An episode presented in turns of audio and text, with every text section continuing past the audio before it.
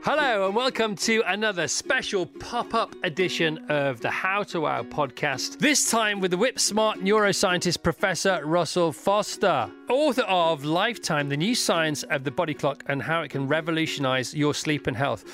Just after Russell was on the show, this book went to number seven in the Amazon Movers and Shakers, and by lunchtime of the same day, it had gone to number one in the bestsellers. And so many people said, We didn't hear the interview. Could you put it up so it could then drop down as a special podcast, which is exactly what we've done? Okay, so stand by for absolute gold with Professor Russell Foster. But first, Every morning, Tash, my wife, and I go scoop da loop with one heap scoopful of this all round nutritional insurance, which is made up of no less than 75 vitamins, minerals, and whole food sourced ingredients, including a multivitamin, multi mineral, probiotic, green superfood, scientifically researched and blended together to support and improve energy, recovery, immunity, and digestion. Deep seaweed green, like nature itself. This eye candy concoction takes just a few seconds, like no more than five or six, okay, ten tops, to prepare and taste absolutely gorgeous. And so, here's how you can get yours. Simply visit athleticgreens.com slash how to wow and join health experts, athletes, and health conscious go getters around the world who make a daily commitment to their health every day. Again, simply visit athleticgreens.com slash how to wow. Okay, and don't forget slash how to wow because this will entitle you to the special deal Athletic Greens have given How to Wow listeners. A free year's supply of vitamin D and five travel free packs today to take with you on the go. Once again, athleticgreens.com slash don't forget how to wow. Okay, time to cue 25 minutes of absolute wonder and awe from neuroscientist Professor Russell Foster. Good morning, Russell. Uh, good morning, Chris. So the wise um, late night owl meets the uh, barking mad early birds. How's this going to go? I wonder. Indeed, yeah. I'm, I'm, I'm now I'm, uh, I'm okay. As I've got older, Yes. Of course, I've got more of a morning type, but as a student, I was really quite a late type. Right. So the new science of the body clock and how it can revolutionise your sleep and health. How come it's a relatively new science, considering it's been around for as long as we have? Well, it's a good point. I mean, what's happened over the past 20 years? The Nobel Prize, of course, was given in 2017 for understanding the molecular me- mechanisms that generate this 24 hour oscillation, this internal clock w- within. And it is incredible. I mean, it's the best example we have of how genes encoding their protein products, those proteins interact and then generate a 24 hour oscillation. But in parallel with this extraordinary science, you've got the realization that these clocks are impacting upon every aspect of our life, whether it's our ability to generate a sleep wake cycle, our memory consolidation, our processing of information, our metabolism, you name it, those clocks are involved. And that's been the revolution. It's the realization we've got to embrace this biology and use it to enhance our sleep and our health. And ignore all this at your peril and embrace it at your fortune. Yeah, absolutely. Why, do, why don't we do it more? I think there has been um, a tradition of marginalising sleep. Mar- you know, sleep is for wimps. Um, it's an indulgence. It's a luxury, and it may go back to sort of the old Protestant work ethic because work is virtuous, and, and and of course, when you're asleep, you can't work, and therefore, sleep by definition is not virtuous. And I think there's there's that sort of baggage, and it's sort of. Uh, uh, you know, it's it's it's the way that we've structured our, our industrial society, um, and in a sense, many elements of the workforce have been bludgeoned into submission. Yeah, and it's really not good for us. And we continue to sort of swim against our natural tide. Like meal times, for example. Speak to meal times, please, if you don't mind. Well, it's fascinating because, uh, you know, we, we tend to have our main meal at the end of the day. And that's, again, a, a part of the, the way we've, we've structured our lives. You know, the, the commute home, the end of the day, that's when we eat. But in fact, in the pre industrial era, it was breakfast and lunchtime. In the medieval era, that's when all the feasts were. They were at our lunchtime. And that has that's really important to appreciate because our ability to process food and glucose, for example, is much more efficient during the first half of the day, during the second. Some really ex- interesting experiments had individuals on calorie restriction, and one group had it their, their calories in the morning to lunchtime, and the other group lunchtime to evening. And the lunchtime to evening lost far less weight than those uh, on the morning uh, side. So, so it, it, it, it, impacts, you know, upon our ability to process. And glucose. we've allowed it to be pushed later, and then you couple it with the the slowing of metabolism and the cal- calories in the afternoon literally count double to calories in the morning. We've Yeah. had somebody else talking on about that, and that is a thing. That is a true, true thing. Hmm. Um, and then you you you you sort of compound that with the kind of foods we're eating Yeah. and the addictive qualities of those foods, or, or not qualities, what things that take away from our well-being. Salt, oil, and sugar, of course, being the three main um, sort of uh, villains in that particular scenario, and um, our decision tree becoming less and less um, easy to resist because tempta- we fall to temptation the more tired we get, Yep. and you have this recipe for disaster, which is happening on a daily basis, and we seem to be doing nothing about it. Yeah. What should we? What can we do about it individually and also as as a race? I think we've got to get this educational message out. I mean, I mean, I think a really clear example of this is in night shift work. If you look at night shift workers, they're at higher risk of obesity, diabetes 2, metabolic problems, you know, generally. What do we provide in terms of food opportunities for our night shift workers? It's high fat, it's high sugar. Now, why nobody has actually developed a protein rich, easy to digest food for the canteen to enhance, you know, uh, individuals' health on the night shift work? It, it, it just, it's just crazy. It just hasn't been done. But there's a market um, out there, and Yeah. you know we are seeing the green shoots uh, of more wellness and well-being. You know, uh, again, um, in the interest of, of you know big food, um, because they got they have to make it profitable, and that will drive. If they can make money out of it, that will drive change. And if we stop buying the rubbish stuff, they will have to change, which is good. Yeah. That's all. That's all great. Um, what about different times to exercise to do with our circadian rhythm? Well, that's a little bit complicated. So we have this, yeah, we have this sort of uh, uh, different metabolic state. So, so during the daytime, we're taking in calories and we're burning them. Yep. Um, but at nighttime, of course, we're relying on stored calories, which we then um, mobilize and then burn. And so there's two options here. Um, if you exercise before breakfast, you're still on nighttime metabolism, so you're burning stored fat. You're burning, uh, you're burning stored calories. Right. However, our ability to exercise improves throughout the day to the late afternoon, early evening. So, uh, exercising at that time means you'll have um, uh, great, greater power, uh, a greater, greater uh, ability to exercise. So, you have an option. If you're a morning person uh, and, and you're comfortable with this, then you could um, have your exercise bout uh, before breakfast. Or uh, somebody like me, you'd have your exercise bout um, in the late afternoon uh, uh, and early evening. Uh, and that's when I can actually do more exercise more efficiently and burn more calories. So, so, so many people, for example, have a dual thing. They have a, a 10 or 20 minute pre breakfast and then a, then a, a 30, 40 minute, um, you know, on their elliptical or whatever uh, later on in the day. So Cristiano Ronaldo, famously one of the fittest people in the world, he's he's he's he's um, eking out his footballing career much longer than other people in the past have. He doesn't exercise that much. What he does is he exercises often. So, and this is part of his sport, you know, uh, exercise for sport. He moves for 15 to 20 minutes every hour for 12 hours during the day. That's how he exercises with you with. Um, to, to, to remain fit.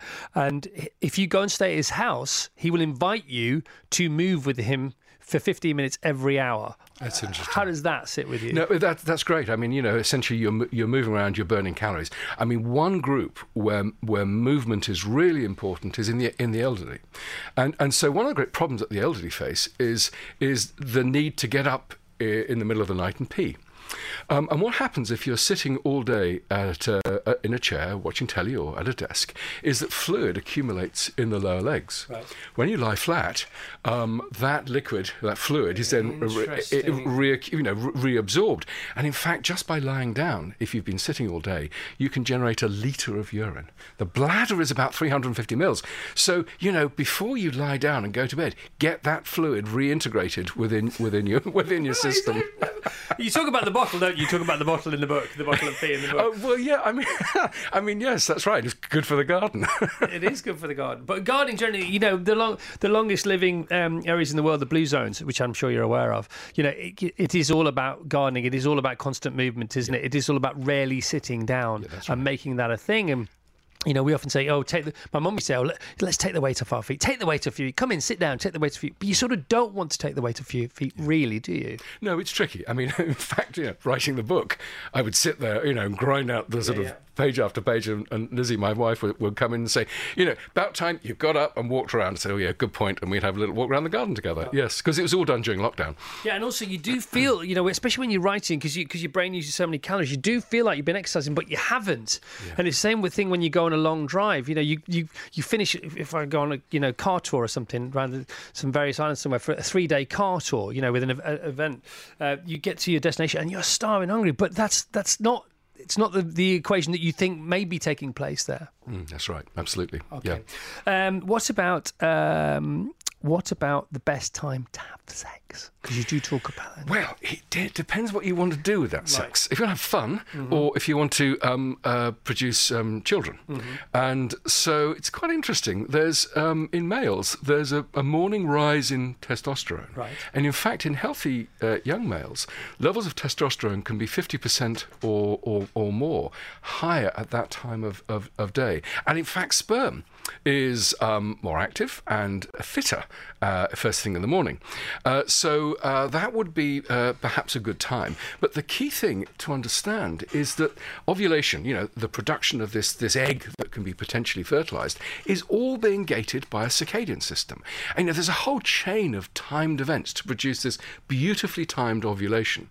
And sperm must be in the fallopian tubes about two days before ovulation. And so that's the best time to conceive uh, and have a child. Now, what's also turned out to be really interesting is that uh, night shift workers, night shift nurses, for example, or uh, airline stewardesses whose circadian rhythms are disrupted, they have much more uh, irregular uh, periods, um, sometimes no periods at all, uh, very difficult to uh, actually conceive, and there's a significant increase of miscarriage. So it's a good example of where our circadian rhythms are actually impacting directly on our reproductive health. And long haul um, uh, flight crew and um, night shift workers, yeah. you know, often like nurses who work their socks off, yeah. you know, can suffer with weight gain, despite oh, yeah. the fact that they're moving so much because of ghrelin and, and leptin and things. Do you, do you speak about that? Yeah, I mean, that's what's so interesting. You know, the, the hunger hormone ghrelin is released when we're tired. Yeah. Um, and in fact, there were some studies on healthy young males and show that I think with four or four, five hours only of sleep each night, their ghrelin levels went up something like 28%. Their, their leptin levels, the satiation hormone, went down by 17%, and their carbohydrate consumption after a week went up by 35 to 40%. So tired people are predisposed to crave more and eat more, particularly of carbs. Yeah, which is so unfair. And again, they fall into the fast food thing because yep. you know it's the middle of the night and they're eating the wrong thing and they get no nutritional value whatsoever, and then they get addicted to salt, oil, and sugar, and it's a massive downward. They need people need help. They really do need help. Well, the thing is, we haven't armed individuals oh, with that knowledge. It's not fair. And that was again the, the point of the book, which is hopefully people can take this information on board, and it's not preachy or shouty. One of, one of the things that I've got frustrated about is this sort of the sergeant majors of sleep. You must get eight hours. You mustn't use a Kindle before you go to bed. Yep. All that stuff. Actually, this is the unpacking the science behind all that stuff, and people can then make informed decisions for themselves, and that's the key thing for me. Simon raises a great point. It's almost like he's read your book and he just wants you to talk about it. Uh, Simon in Peterborough, I've got a question for Russell. Is blue light as harmful for sleep as people say it is? yeah, well, no. No, it's not. Um, it? And in fact, you know, we're the group that discovered these new receptors, these blue light sensitive receptors yeah. in the eye. And I mean, this is massive news. The fact yeah, you're I, saying that that is that is now a modern day myth. It, I think yes. So let, let me just give you the data. Yeah. So there was a study that looked at Kindle use. So these individuals were asked to look at a Kindle for four hours. Yeah um, immediately before bedtime on five consecutive nights. And at the end of that, you know, huge insult with a Kindle, if, if you think about it, um, sleep was delayed by just statistically 10 minutes. Yeah. And as one of my colleagues said at a meeting, well, it's statistically significant, but biologically meaningless. Yeah. And so I think that the thing about devices, it's not the light it's the alerting effect it will have on the brain. Um, and I, we've got to get that right. Because I, am you know, speaking to some teenagers and they said, oh, yeah, I know all about that. I've got this, my computer, I, it goes from blue blue to orange, so I'm not going to be a, uh, affected. And I said, okay, well, what, what time are you actually getting to sleep? And he said, well, about 2 a.m. so they think it's, you know, a blue to orange will protect them and, and of course, it's having no effect it's whatsoever. it's excitement, it's Yeah. creativity. And I think part of the reason why, why those, those screen shifts have been so popular is that they're easier on the eye. Yeah. Um, but the data supporting that they shift the clock is not really there. And this is all this is all drawn from the vertebrae of our circadian rhythm for you listening now. Lifetime, the new science of the body clock and how it can revolutionize your sleep and health. It's all about the sense of that, our inner radar, you know, our inner sort of sundial, if you like, literally sometimes an inner sundial, isn't it? Uh, of what we should be listening to and why, and how come we're not. You know, how come we're not? Is it because we have been? It's like boiling the frog, isn't it? You just turn up the the heat gently, and he doesn't know he's being boiled, and before you know, before he can realise it, it's too late, and he's a goner. Is that is that's what has been happening to us as a, as a society? Do you think? Yeah, I, I think we. I mean, we tried. We did some studies a few years ago before lockdown um, to look at the sleep wake of teenagers. Um, and we found that about 20 25% of teenagers have a level of insomnia that, that could be sort of thought about as, as clinical. And then we developed some teaching tools for teachers to teach to their students, and we worked very closely with the teachers, and we showed that actually that 25% of kids who were showing insomnia actually improved their sleep wake just with education alone. And we've been trying then to get that embedded within the school curriculum, and we hit wall after wall, and I just don't understand it because this is low hanging fruit. And um, so, yeah. Which, which usually isn't great, but this is gold. It's low hanging, gold, and delicious. A- and and you know by arming our young people with this knowledge it's not only helping them now their educational performance their their their their their, their, their mood uh, and it, and indeed it's been shown that um, you know if you, if you actually can improve the sleep of, of youngsters you reduce self-harm you reduce truantism um, but it's some it's information they can carry with them throughout the rest of their life and and, so I think I think you know, the key thing is to embed that information early on, but also in the commercial sector. I mean, the divorce rate for some groups of night shift workers is six times higher than the day shift. Now, what we need to do is get the information out there to alert, you know, alert people that this is a potential, not just them, but also their partners. You know, the fact that they, this person that you married and that you that you loved hasn't turned into a monster. This is the consequence of massively disrupted and reduced sleep. But what hope is there for us, Russell? And I'm a very optimistic human being, right? What hope is there for us with these other changes if we are still um, paying deference to British summertime? yeah, I mean, I mean, I think that's got to go. And in fact, I'm sitting on a panel which is deciding whether Australia should move off um, the the summertime The schedule. US has just announced it, haven't Yeah, they? yeah, yeah, indeed. I think Australia will go the same way. Um, uh, we have a slight problem in that, of course, we've got sort of a, a- a long uh, sort of geographic range, and so I think people in Scotland are very supportive of that extra hour of light in the evening. Um, but the data show that after this transition, there's a blip in the accident rate. There's a blip in the uh, in heart attacks. Fatal uh, blips. yeah, yeah, uh, and so um, I, I would argue against uh, the, the summertime shifts. Absolutely. And where are we with our circadian rhythm? Uh, is, it- is it 90 minutes in general? Um, the, the sort of cycles within the general cycle of the day? So the sleep-wake cycle. Yeah. Um, so if we can divide sleep up into REM and non-REM sleep. Right. And so uh, what happens is you descend very rapidly into non-REM sleep, then r- r- you know ramp up into into REM sleep, which is where we have our, most of our vivid uh, and complicated dreams. And we go through that REM non-REM cycle every depends upon how old you are, but sort of 90 minutes or so. Even 60 during the day as well? No, no, no. Just just at, right. during sleep. So so we we don't show those sorts of cycles during the wake state. So, what is the thing that I've, I've read about in the past and, and heard about and talked about a lot of, of us feeling sort of uncomfortable every 90 minutes ish? And it's when you get that that itch to go and go outside and have a cigarette or make a cup of tea or lose concentration. Because Einstein famously, every 90 minutes, he would just fall asleep and he would hold a pen. You know this story.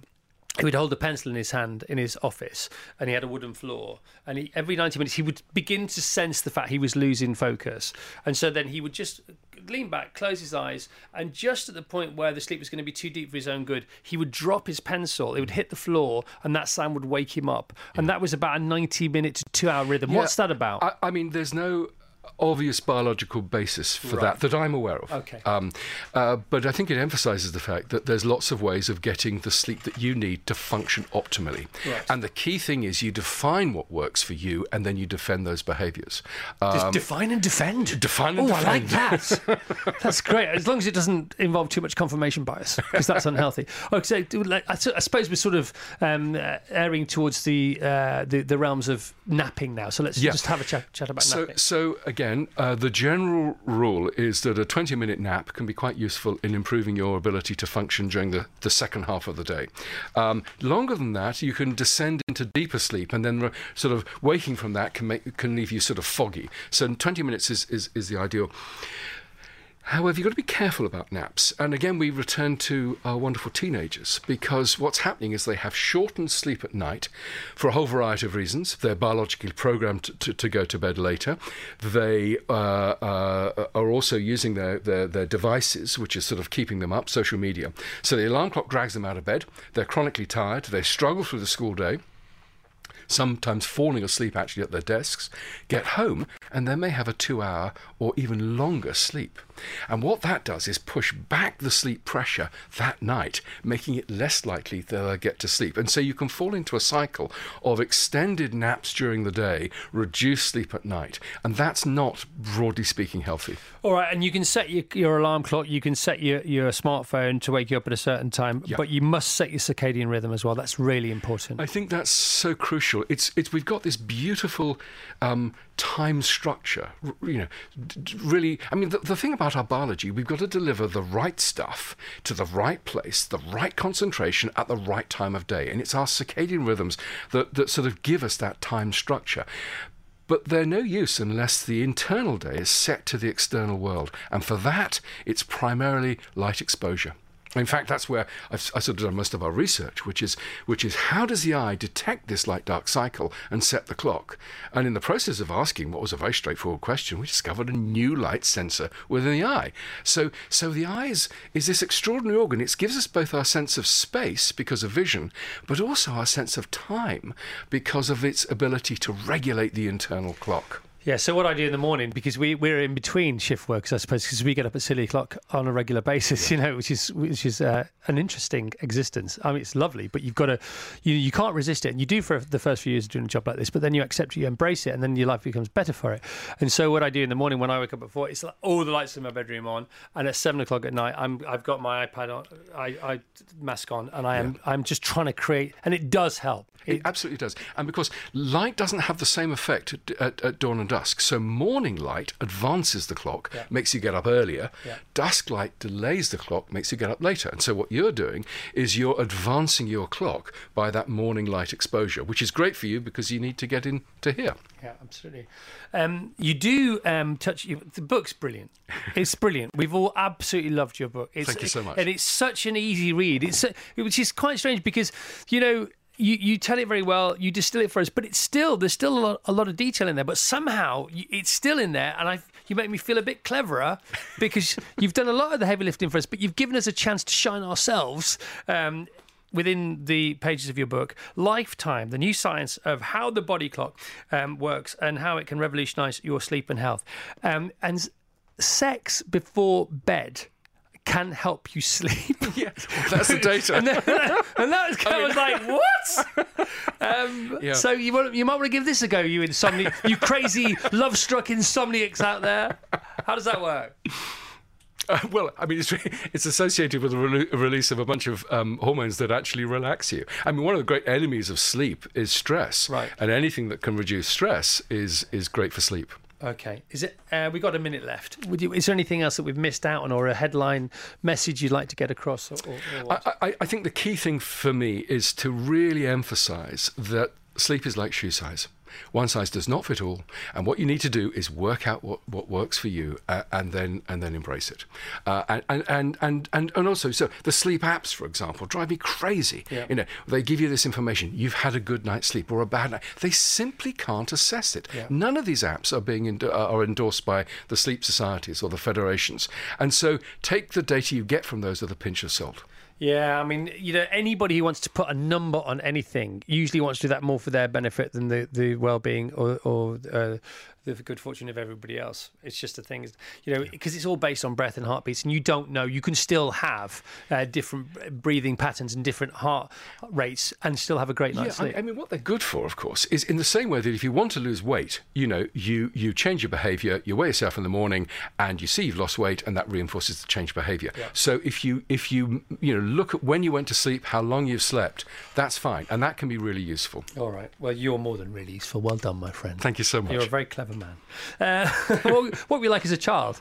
Oh, I was. Um, uh, well, I was in remedial sc- uh, school for a but long time. But in traditional education, it In doesn't mean you weren't a education, yeah. genius. It just means that you were. I, I just lived in my own world. yeah, It's, it's not cha- It's not um, learning difficulties. It's learning differences. I think that's right, yeah. And what we've got to do is, is provide the broadest educational opportunities for our young people and capitalise on their brilliance. Right, we're way over. I'm in trouble. Uh, thanks very much, Russell. You're awesome. The book, once again, Lifetime, The New Science of the Body Clock. It's amazing and how it can revolutionise your sleep health. Thank you, Rachel. Thank you, Vas. I'll see you all tomorrow. Bye bye. There we are. That was the neuroscientist Professor Russell Foster helping us rethink our body clocks. If you like that, you have to buy the book. It is absolutely awesome. It'll stay in my life forever. Lifetime is the title. The new science of the body clock and how it can revolutionize your sleep and health. And if you did like this episode, don't forget to rate and review this podcast. I want to dive into the How to Wow archives for more wisdom from the likes of Matthew McConaughey, Dave Grohl, and Dame Judi Dench, just to name three. Ta da!